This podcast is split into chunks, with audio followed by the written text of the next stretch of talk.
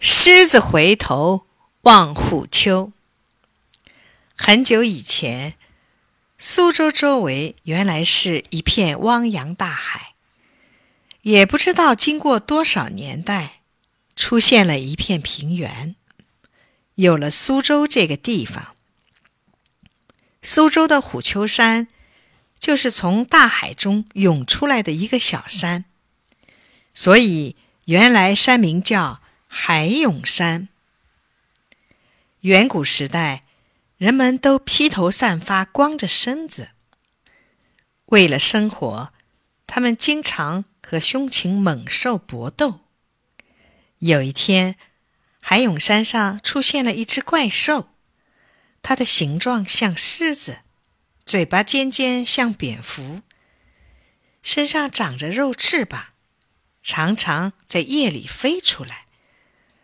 它飞到哪里，那里的人畜就遭殃。人们从来没有见过这样的怪兽。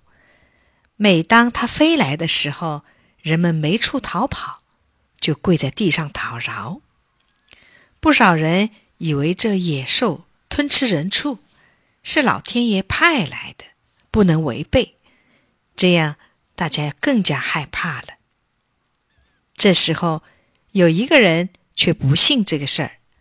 他身高力大，勇敢机警，是个善于征服各种禽兽的能手。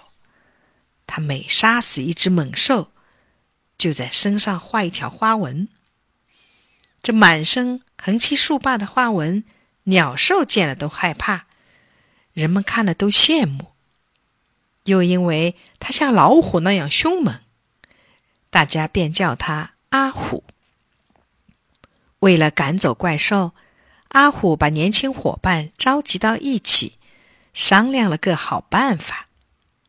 他们按照老虎的吼声造了鼓，照着豹子的叫声造了锣，照着狼的嚎声造了家，照着凤凰的鸣声造了箫。阿虎说：“我们把这几样乐器一起吹奏敲打起来。”就像百兽在呼叫，怪兽听了一定会吓得逃走的。等一切准备停当，一天夜里，怪兽飞来了，阿虎就率领大家敲起锣鼓，吹起箫笳，举起许许多多火把，在山上山下来回奔走喊叫。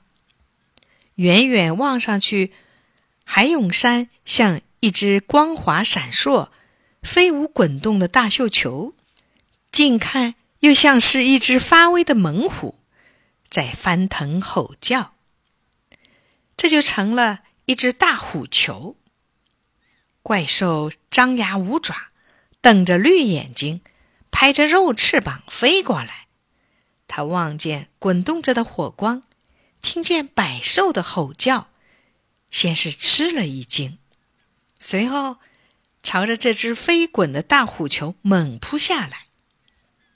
阿虎眼看吓不退怪兽，便按照预先商量好的办法，把手中的火把用力一挥，霎时乐声停止，火光熄灭，地上没一点声音。这怪兽刚猛扑到山顶，忽然眼前一片漆黑。要听不到半点声音，他失去了目标，心里发了慌，身体一斜，一头扎倒在海涌山的西南方，四脚跌断，陷入泥地里。原来这只怪兽只能在空中发威，一落地上就爬不起来了。尽管他很不服气，但也没有办法。只好回过头，对着虎球怒目瞪视。不久，这怪兽就变成了一座山，叫狮子山。这就是“狮子回头望虎丘”的来由。虎丘，虎丘，后来人们就把海涌山叫着虎丘了。狮子回头望虎丘，从此。成为苏州一个有名的风景点。